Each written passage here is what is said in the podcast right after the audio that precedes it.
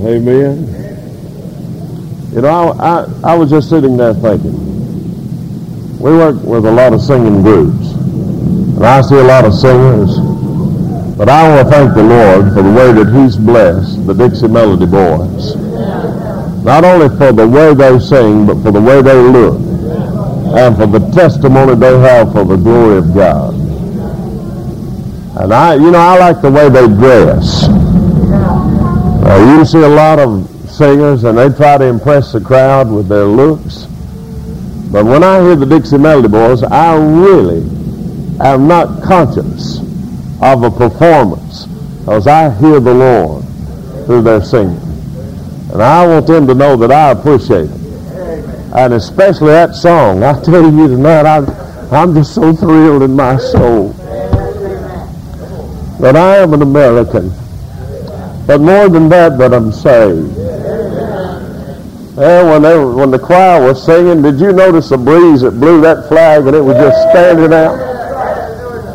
And it just thrilled me and excited me that this flag is flying tonight.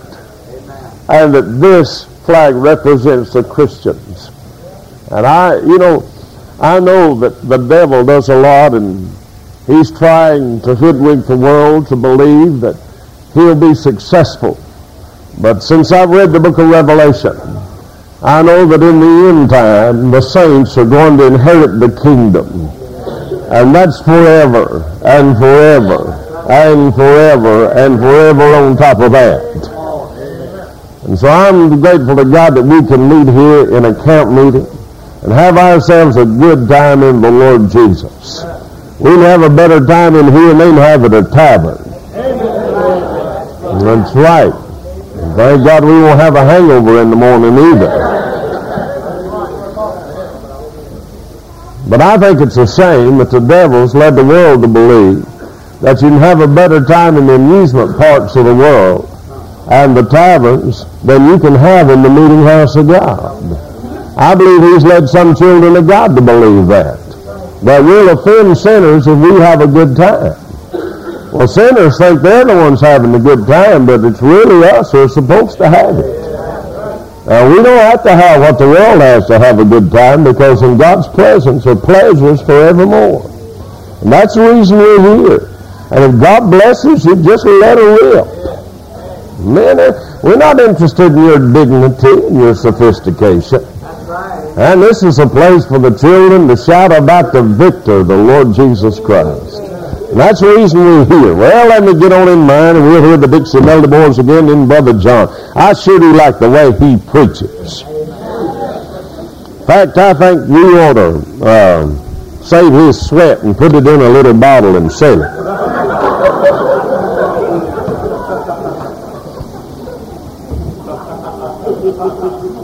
Man, that's holy water. well, I, I like it. I like to sweat like he does and preach like he does. That's a blessing. If you hadn't heard him, you'll, you'll be thrilled to hear him after a while as he preaches to you. Well, you turn with me to Joshua chapter 3 and let me take my time and my turn and get it over with and go on. Tonight I want to speak to you for a little while on resting in Jordan. I know you're familiar with this passage. It's the crossing of the Jordan River under the leadership of Joshua. Joshua is the Old Testament word for the New Testament word Jesus. And if you follow the leadership of Jesus, you'll find rest. So Joshua is fixing to lead the children of Israel into the land of Canaan, which is the place of rest and the abundant life. There's only one way the land of Canaan represents heaven. It is the promised land. Outside of that, it is not comparative to heaven. I was down in the state of Tennessee, and a preacher said, we're glad to have you in our state. Our state is the land of Canaan, you know. And he said, you're from Mississippi, and that's all right, but said it's less than the least. Well, that kind of stirred me up a little. And uh, when he said it's the land of Canaan again, I said, yes, sir. It's just like the land of Canaan. It had the devil in it and defeat in it, and you had to fight for every inch of it. Amen. All right, let's look at it in the crossing of the Jordan. Now let's begin reading with verse 1, and we'll try to allow the Holy Spirit to get us into the message. Now, I remember one day when I preached this, I got under conviction. Now, I don't know whether you preachers have been under conviction in your own sermon or not, but when I was preaching the first verse, the Holy Spirit took the word like a knife and pierced my soul. The verse says, and Joshua rose early in the morning. And that phrase stuck in my soul because I'd always been the type preacher who liked to stay up late and sleep later. And the Lord started dealing with me about rising early in the morning. Now, all the time I preached a sermon on the crossing of the Jordan, all I could think about was Joshua rising early in the morning. So the next week, the Holy Ghost began to deal with me and show me myself. And he told me, did you know, and talking to me now, did you know that you rise early to do what you want to do the most, and you rise late to do what you want to do the least? Well, that was hard for me to handle. There are four times that Joshua rose early. Number one is in this passage, he rose early to journey. And God reminded me when I'm going on a vacation that I like to rise early, set the alarm clock, and make my journey and make my trip. But then the Lord reminded me of something else. I'm a deer hunter. I love to hunt deer. And down in Mississippi where we hunt, we set the alarm clock about 3 o'clock, get up and eat and go and climb a stupid tree 30 feet in the air, 12 degrees or 10 degrees, and wait till daylight. And then the Holy Ghost says, would you do that for a spiritual blessing? And I had to confess, Lord, I'll rise early to deer hunt. But I don't know whether I'll rise early to obey you and hunt. But he wouldn't leave it at that. He reminded me of my fishing trips I made. And the times I'd set the alarm clock. And as soon as the alarm went off, I'd jump to my feet and anxiously get my fishing stuff together if I didn't have it together and make my way to the pond. And then he reminded me of how I acted on Sunday morning when I got up. Uh-huh. I tell some of you rascals are the same way I am, aren't you? Uh-huh. Alarm clock goes off Sunday morning. First thing you want to do is turn it off or throw it out the window. Man, you had a bad case of the dropsy on Sunday. You drug out of bed and drug to the breakfast table and drug to the house of the Lord and got there 15 minutes late. Whew. and Joshua rose early in the morning. Well, well, a minute, let me show you the other passages that are here. Turn to John or Joshua chapter 6, and we'll just see the times he rose early in the morning and for what purpose. Joshua chapter 6 and verse 12 says, And Joshua rose early in the morning, and the priest took up the ark of the Lord. This is the passage where God told him to march around Jericho one time a day for six days. And when you first read the passage, you think Joshua rose early in the morning because of the length of time it would take him to go around the city. But if you look at verse 15, the scripture said, And it came to pass on the seventh day that they rose early about the dawning of the day and compassed the city after the same manner seven times. Only in that day they compassed the city seven times. Now, Joshua didn't rise early in the first verse because of the length of time involved. He rose early to do the will of the Lord and to obey the Lord. There's a spiritual principle, ladies and gentlemen, that you should desire obedience, that you should desire the will of the Lord to where there's an early rising inside your soul to do what He says first of all. But then look with me, if you would, please, into chapter number 7. And this one really dealt with my heart, verse 16. So Joshua rose early in the morning and brought Israel by their tribes, and the tribe of Judah was taken.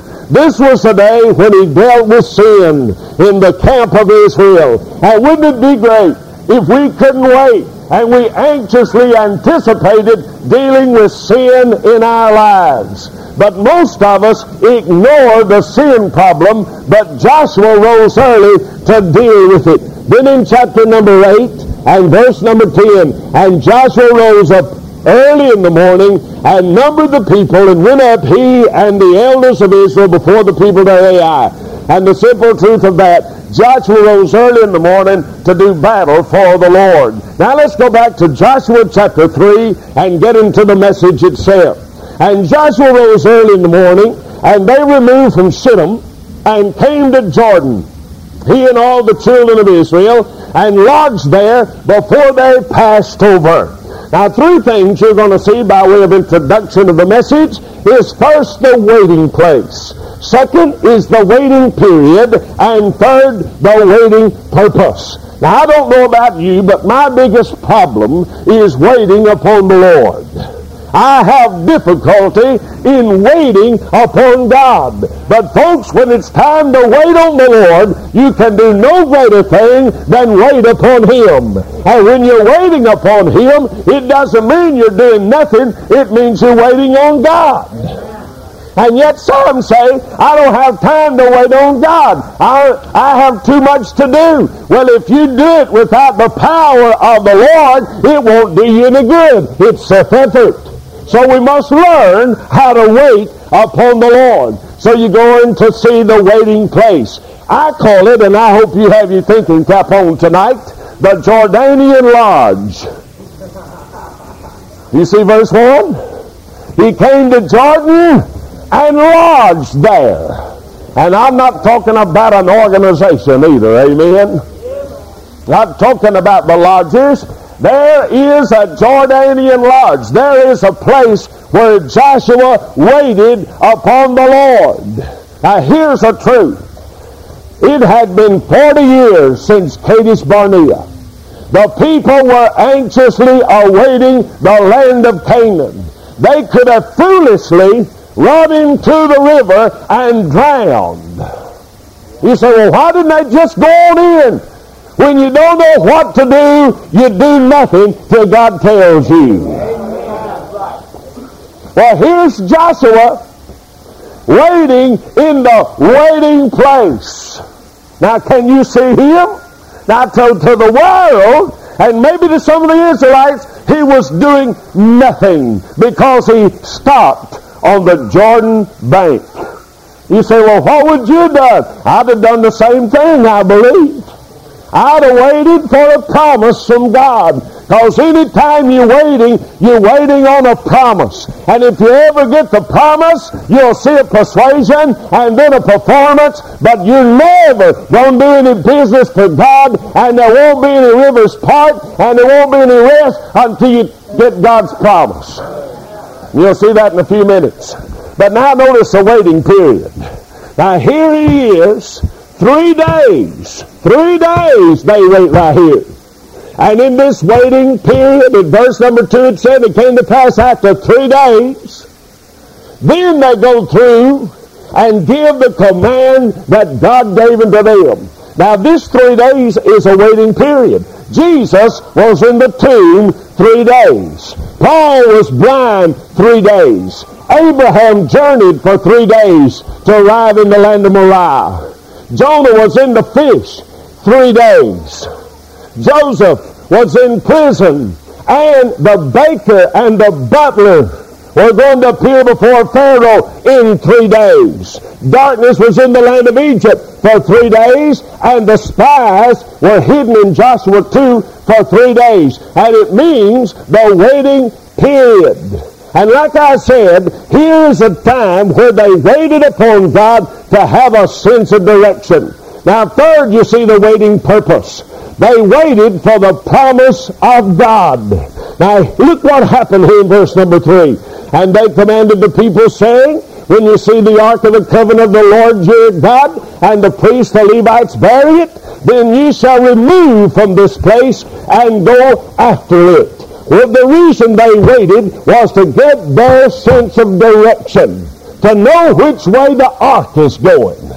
And the ark always spoke of divine presence. And if I can find which way God's going, praise God, I'm going that direction. But there was a space between them and the priest who carried the ark, which speaks of sanctification. And you see some more about sanctification. Look at verse number 5. And Joshua said unto the people, Sanctify yourselves, for tomorrow the Lord will do wonders among you. Now let's take this like a local church. Because a local church has a pastor who is the leader, he is the guide, and he is the director. And a church follows the leadership of God's man. But God's man doesn't always know which way to go. And if you ever find the man of God in a waiting place, when you think the church is supposed to go on headstrong, you may lead it in blindly and drown the whole bunch. And that's the reason you, you deacons ought to watch it. When you come to the pastor and say, well, we're not getting anywhere. We're not going anywhere. We're not progressing, and we're not backing up. We're at a standstill. Don't you think you ought to jump in or do something? What are you going to do if you hadn't heard from God? As some folks, I wish I could push in.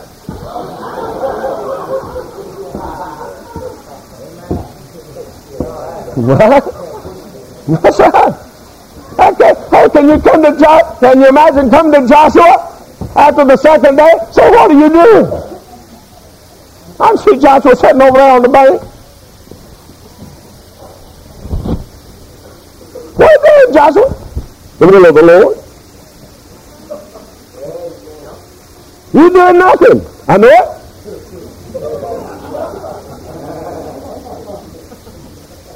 Why don't you do something? What? Well, why don't you get something from God? That's what I am. I'm waiting on the answer. If it's something the man of God has difficulty with, it's waiting on the answer for God. But if it's something, if there's somebody who has more trouble than he does, it's the folks who are trying to follow him. hey, Pastor.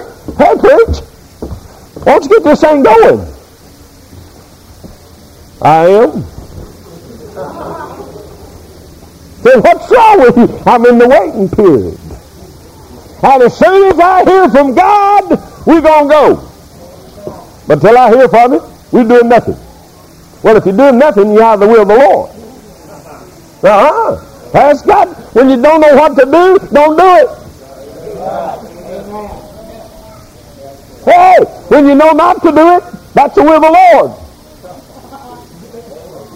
Hey, somebody says, I know which way to go. I do too, but sometimes I just know which way not to. Come on. Just don't try to get me to go in the direction he hadn't led. And don't try to get me to jump in the river for he tells me, all right? Now, he had to wait on the promise of God. But he told, God told him and then he told the people, said, follow that ark. But now here's a commandment. Look at verse number 7. And the Lord said unto Joshua, Praise God for the voice of the Lord. They used to kill me. College and seminary, you know what some of those professors said. Don't say the Lord said. Ah, said he influences you. Well, I can't find it in the Word of God where He influenced anybody, but I can find it in the Word of God where the Holy Ghost said. Amen. And if he said, he said, he said, he said, he said, and if he said, he just said. So that's crazy. Ah, he's got a voice and he can talk if he wants to. Read the book of Acts where it said the Holy Ghost said to Peter, three men stand without the gate. Go with them doubting nothing. And somebody says, well, the Holy Ghost is just a word. Holy Ghost is not the word. The Holy Ghost uses a word. The reason you don't want to admit he's a person, you're afraid he's going to talk to you. Uh-huh.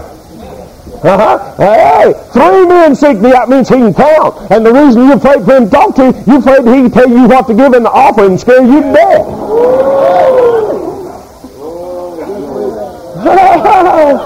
yeah, somebody said the Holy Ghost influences me.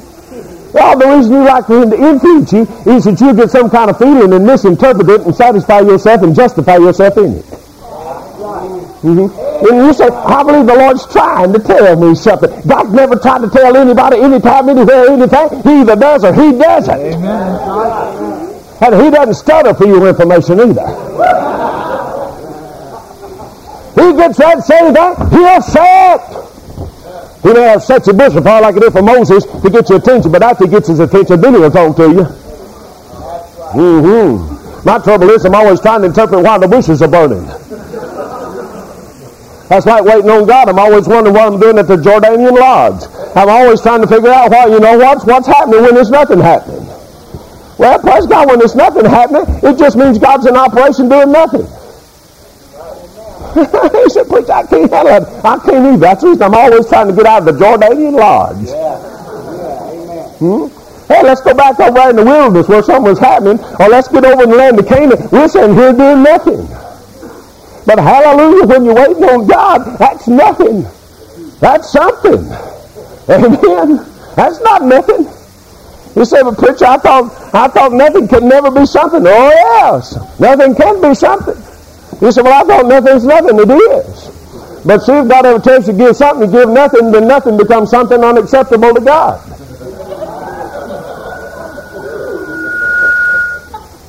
Did you get that, preach? One more time. Thank you. Thank you. See, now some folks, it's like on an offering, God tells you to give something, and then you give nothing. Well, nothing becomes something unacceptable to God. Huh? They say, well, God told me to give something. I'm going to give it. I'm going to give nothing. Well, that's when nothing becomes something. But that something is unacceptable to God. Uh-huh. I will. you know, I like that phrase there, preacher. You know, they used to tell us, you know, they tell you to preach a 30-minute sermon. You know, they train you to preach 28 minutes in school. It just didn't take on some of us. But I heard of a professor who told his class, said, uh, if you hadn't struck all in 30 minutes, you may as well quit.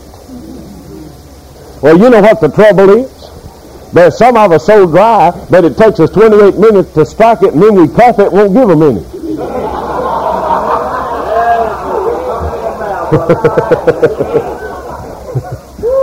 yeah, it takes some folks 30 minutes to hit the stream. And then when they hit it, they look at their watch and say, well, I better cap this till later. Man, if they go with you the dry hole, give them something when you finally do hit the stream. Amen? I don't know how that got in there. I don't even know where I was now, but I liked it. Oh, yeah. And Joshua said, or the Lord said to Joshua, verse number 7, This day will I begin to magnify thee in the sight of all Israel, that they may know that as I was with Moses, so I will be with thee. If Joshua had not waited, he would have led the people into the water. It would not have parted, and they would have become critical of their leader.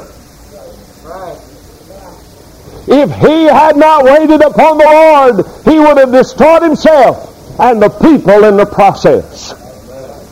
So whether or not people understand the man of God, he must wait on God and God's promise and God's direction so that God can magnify him in the eyes of the people.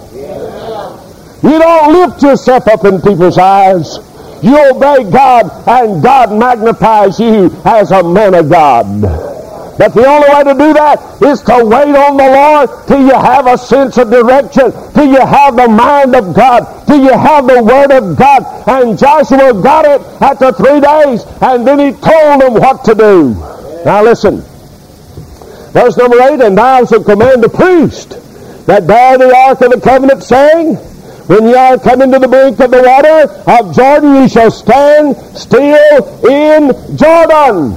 Now, three things I want you to see briefly. All that's introduction, all right? I'm not going to take John's time. But, because right here, we ain't got any time. Amen. Man, we just preach till we get through. Amen. But I'm not going to take long in this tonight, but there's something precious in here. What you're fixing to see are three P's. I call them a pea patch. Purple hull. Romans chapter 4 says Abraham was fully persuaded that what God had promised, he is able to perform. Don't you change those P's. He was fully persuaded what God had promised. He was able to perform. First comes the promise, second the persuasion, and third the performance. Now, brother, you don't change that.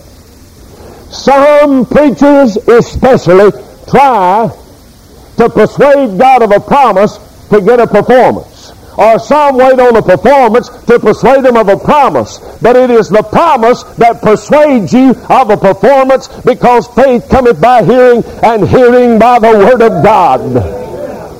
Somebody says, well, I'm going to step out on faith and expect God to take care of me. Well, if he didn't tell you to step out, you'll die of starvation. You say, God won't let me die. Yes, because some folks try to claim promises God never energized. Yeah. Right. Don't you try to claim a promise that God didn't give you. If God didn't give it to you, it won't work. But if He did, it'll come to pass. If it had, it's the devil. You say it won't work, it will work. God will take care of you if you step out on a promise. I read an illustration. Faith is stepping out on the void. I don't believe that faith is stepping out on the promise and finding the Word of God underneath. Amen. Amen. All right, now what you're fixing to see is the promise of a performance. Now, this promise, he said, when ye are come to the brink of the water of Jordan, ye shall stand still in Jordan. Now look at verse 13. And it shall come to pass as soon as the soles of the feet of the priest that bear the ark of the Lord, the Lord of all the earth, shall rest. Now this is the purpose of the message, resting in Jordan. Rest in the waters of Jordan, that the waters of Jordan shall be cut off from the waters that come down from above, and they shall stand upon an heap. Now that is the promise of a performance. God said, Joshua, you tell the priest to bear the ark, to pick it up, and to carry it and step into the Jordan. And when the feet of the priest come to rest in the Jordan, I'll part it, and the waters will stand upon a heap. Now, to the world, they'd think it foolishness. But to the children of God, it is the most practical thing to do. Now, second, I want you to see the persuasion of the promise. Now here verses 14 and 15. And it came to pass when the people removed from the tents to pass over Jordan, that the priests bearing the ark of the covenant before the people, as they that bear the ark were coming to the Jordan, and the feet of the priest that bear the ark were dipped in the brink of the water, for Jordan overfloweth all his banks at the time of harvest. Now I'm going to stop right there before we show you what happened. But I want to deal with the persuasion for just a moment. Now, God said, when the feet of the priests come to rest in the Jordan. Now, dear, listen to me just for a minute. I want to build a foundation of something. There is what's called creation rest. Creation rest. the seventh day God rested. The Bible said in Genesis 2 1, and he finished the heavens and the earth. Well, he rested not because he was tired, but because he was through. Nothing could be added and nothing could be taken away. And the Hebrews chapter 4 speaks of the seventh day rest, as God rested on the seventh day. And resting means there's nothing more to do and nothing can be taken away. So God rested. And you know, he did a good job because the universe is still functioning till this very day. That's creation rest. But there's what's called redemptive rest.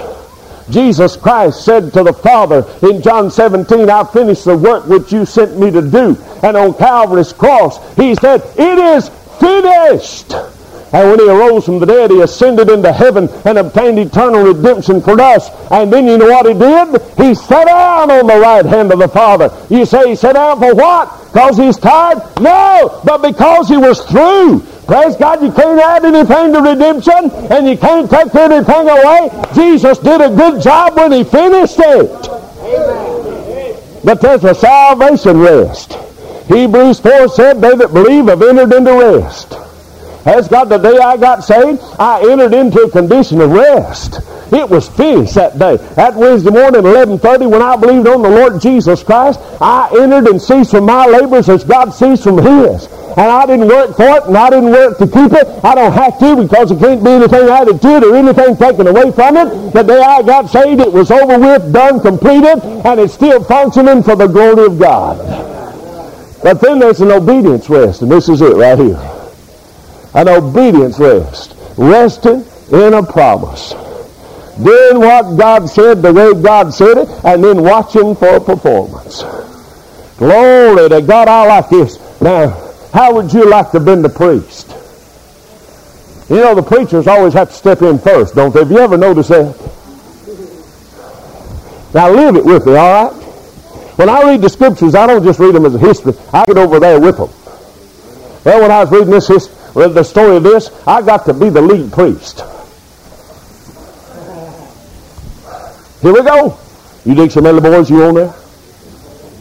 You don't got your hurt. Come on now. You, you, got it. You got it there. You got preacher. You got Dewey in there. You know. All right. All the rest of you preachers. Come on. Here we go.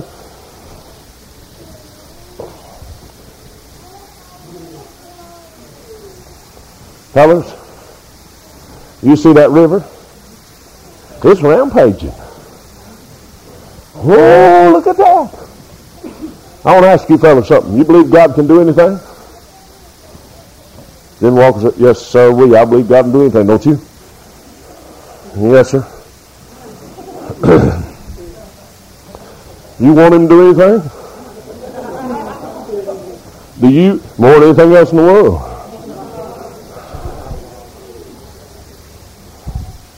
Wonder how we're to cross that thing. I know what God said, but I, you know, will it really work? Hey, has anybody else ever done this before?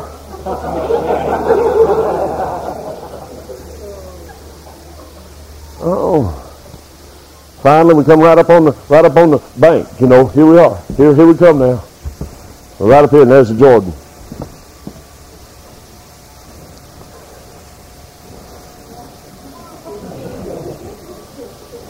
What let's us do? let's have a prayer meeting. Hmm. okay, okay, okay, okay. Jimmy Walker, lead us in prayer.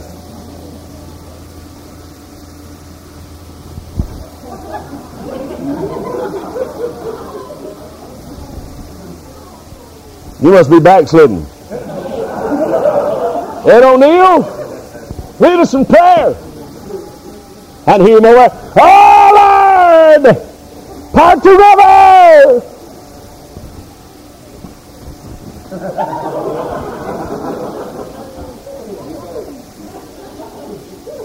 You say, what are you doing while they pray? I'm fulfilling the verse of Scripture. I'll give you an illustration. Just remember where I am. I went to North Carolina one time. I was invited to preach the spruce pine camp meeting. And Brother John probably knows where that is. Spruce Pine, North Carolina. They have a tri-county camp meeting. And I will tell you, those folks up there, those mountain folks, they're different from anything I'd ever seen. I'm a flatlander. And I went up there, we met in this huge tabernacle, and they had a long row of preachers, and, and a second row half full of preachers. I haven't seen so many preachers. And they called on the preacher the fourth from my left to pray. And I'm sitting here in my dignity, you know, waiting on for them to introduce me to preach. And about that time, they call on this man to pray, and he pours out in the floor, and every one of those preachers just fall out in the floor. Boy, I looked down through there.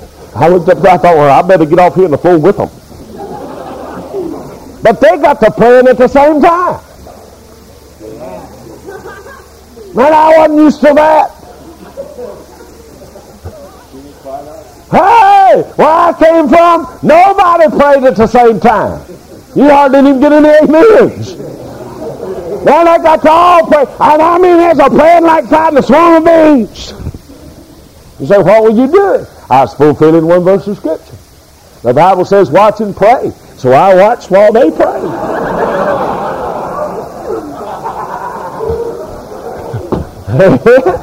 that's what I'm doing here on the bank of the Jordan. You know, I'm a watching while they're praying.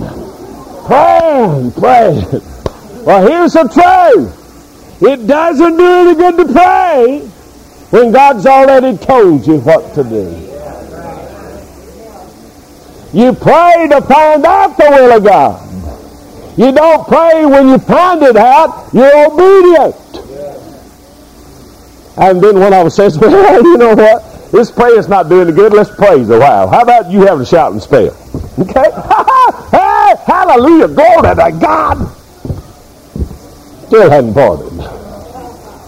So see, it's not time to shout when it's time to obey. There's a time to shout, but there's a time to obey. You say, but preacher, if it's not time to praise, what's it time for? If it's not time to pray, and it's not time to praise, it's time to practice. Ah.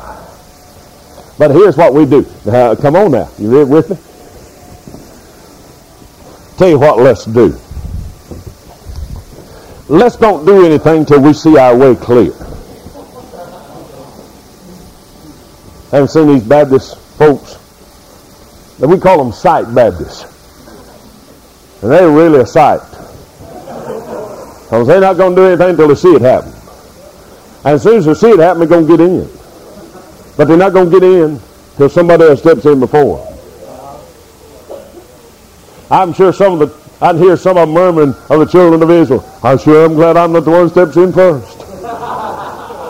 I'm sure glad God didn't tell me to do that. I'll follow the man who gets in first, but don't ask me to do it. So here's the lead priest. Here we come now. He's a sight Baptist now, remember. He's not faith Baptist. He's sight Baptist.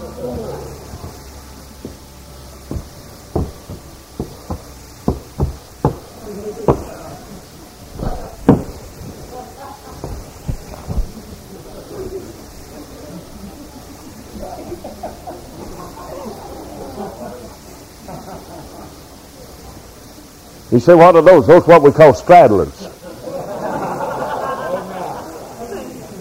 They're not all the way in, and they're not all the way out. If they step in and it makes it, they'll step in. But they're afraid it might not make it, so they're going to keep a foot over here, and then always step out if it goes under. Oh, that crowd. Security! Yeah, I think I'll just straddle. I'll just play both sides. And which side, you know. I'm with you. Hold on to me now. Let on me. I'm going I'm to hold on to you folks. Now, if it makes it, we'll all jump in together. But if it doesn't, we'll just straddle the fence. You know what I found, folks? You can't straddle the fence, fence with God. You got to get all the way in or all the way out. And if there's not something worth living for or dying for, no need of getting in to start with. And that's where I feel about a local church or a camp meeting or anything else God has. Live, die, sink or swim. I'm going to go with it. And that's why I feel about local church. Well, God don't get in to see what's going to happen. Get in, and if she rises, rise with her, and if she bottoms out, bottom out with her. And that's where I feel about this camp meeting here in Ypsilanti, Michigan. If it grows to 10,000, I want to be right here all the way. And if she gets down to three of us, I want to be one of the three that's still here.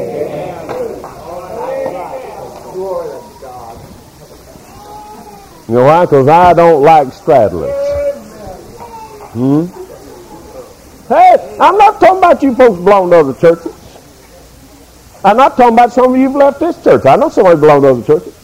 See, if you left this church on leadership of God, more power to you. Just help yourself wherever you are. That's God. You, you go where you want to. I mean, go where God leads you to. I say, I'm not one of these who believes this thing says, go join the church of your choice. That's a lot of malarkey. Go join the church of God's choice. Amen. But I'll tell you what, if you ever leave a church and you're not in the will of God, there's nothing but misery going to come your way. But wherever you are, whatever your church you're in, don't straddle the fence. Get in there both feet for the glory of God and say, live, die, sink or swim. We're going for God. Amen. Straddlers. And then there's another crowd. I call them toe dippers.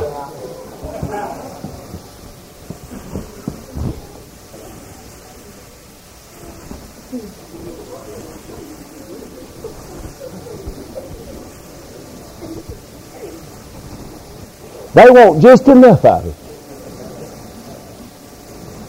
To where they can say, well, at least I tried and nothing happened.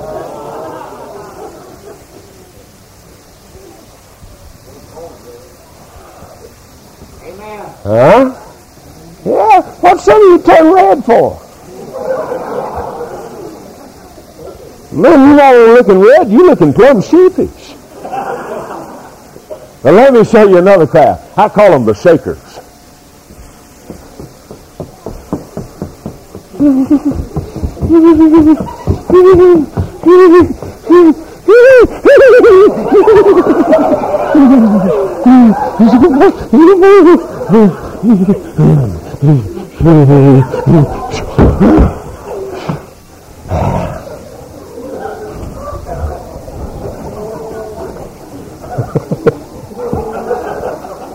Not rest.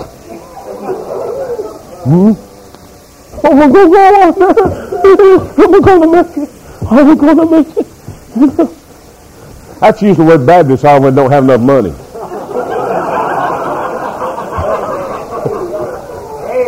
Hey, some of you families know about that. Uh, some of you wives.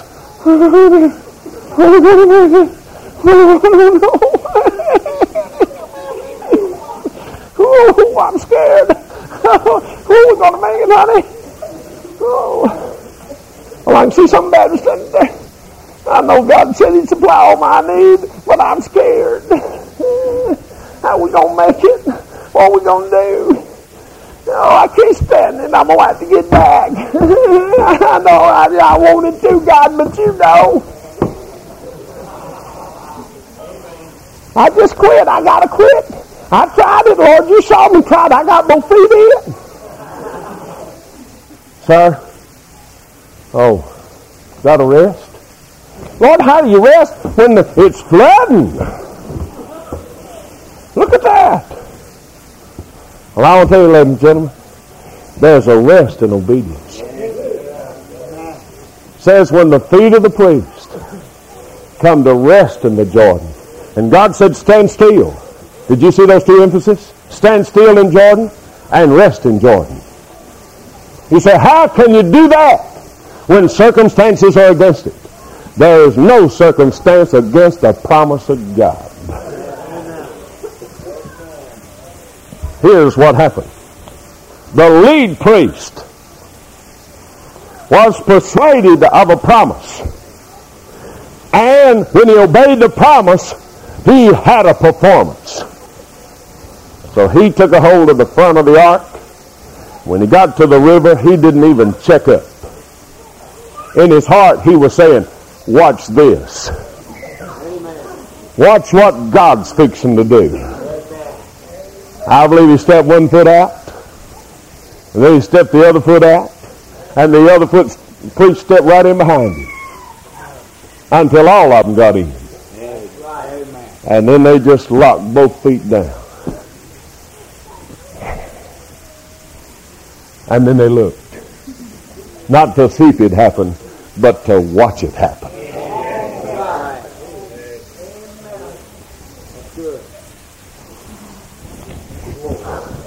Glory to God. When you got a promise, it'll persuade you. And you'll do it if you had to jump in the water. And God will do what he said he'd do. And the Bible said it parted, became an aquarium. The Bible didn't say that. But the waters heaped up. And you imagine those Israelites walking along, looking at those fishes. Walk along dry ground. Hello, catfish. Hello, bass, brim, whatever you are. Said, can't no flood me. Can't no flood me. Let me, let me, let me, let me share something with you. You know who's standing out in the midst of that river? The priests are. The priests were the first ones in and stayed in the middle of it till everybody crossed over. And when everybody crossed over, the last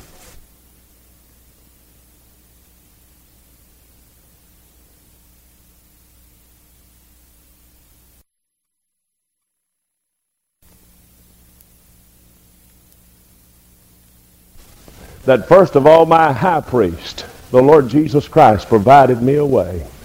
And he came in before me and stands in the place where he commands me and provides me a way. And some of these days, I'm going to enter the promised land. Amen. From the one aspect, because Jesus has already cleared out the pathway, and death to me is just like that river. Praise God, He's already made a pathway. I just don't see it yet, but one day I'll step into death, and when I do, I'll just keep on walking, and my high priest will be right there watching over me. And when I step on the other side, He'll step on the other side. But there's another spiritual truth. The men of God will never ask a church to go where they won't go first. A preacher who will ask his church to do something he won't do is not much of a preacher. And a man of God who won't give everything he has before his people and do what God says is not much of a man of God. A priest who is obedient to God steps in and he watches over his flock as they go through and he steps out after they do and not before they do. But you say, but preacher, what happened? Well, I want you to see this last thing. Look with me in the next chapter, in chapter number 5, verse 1. And it came to pass when all the kings of the Amorites, which were on this side of Jordan westward, and the kings of the Canaanites, which were on the sea, heard that the Lord had dried up the waters of Jordan from before the children of Israel until we were passed over, that their hearts melted, neither was their spirit in any of them anymore because of the children of Israel. I want to ask you a question. How'd they hear about it? Joshua didn't send out messengers and say, God parted the river. And the Israelites didn't have to go anywhere to tell them God had performed a miracle. Had to hear about it. I tell you how I believe they heard about it. Did you know you can't dam up a river? It's got to go somewhere. And if you ever dam it up, it's going to run all over you. I can see this Canaanite farmer up in the valley plowing. Oh, here comes the river. Man, that river's never been up here before. I wonder where that's coming from. I can see him running for higher ground because it's a, it's a running all over him. And I can see him run up to the top of the hill and peep over, and here's all of God's little young ones passing through. He says, never seen anything like that in my life. And the hearts of the people melted. Ladies and gentlemen, when God's people have the power of God on it, the hearts of sinners melt. You don't have to tell them anything. They know when the power of God's on. They know when it's on. And even the cold-hearted sinners melt in the presence of the power of God. That's the reason all we need is the promise of God, and it'll persuade us, and then do what He says, and let the performance come and the power come, and God will take care of the publicity. And that's not saying don't, I, you know, write letters and all that kind of stuff. It's just saying this. Praise God, when the river gets out, everybody's going to know it. Now listen to this, and I'm through. John chapter 7 says, verse 37 following, If any man thirst, let him come unto me and drink. For out of his belly shall flow rivers of living water. Amen. I got some rivers of living water living inside of me. And if somebody tries to dam up my rivers, I'm going to flow all over them. hey, if you'd act right, you'd flood some folks. You say, but I don't know how to act right. Well, the Bible said, when men revile you, say all manner of evil against you falsely, rejoice and be exceeding glad. That's a promise. For great is your reward in heaven. Amen. That word means jump up and down on them, means shout on them. And people mistreat you, don't feel sorry because God just gave you a promise of a reward and that's shouting ground. But here's the truth of a church. There is an obedience rest. And when that church does what God says, there's going to be demonstrations of God's power. But God's people must get all the way in and rest in what God says. And if you do that, you can expect a performance.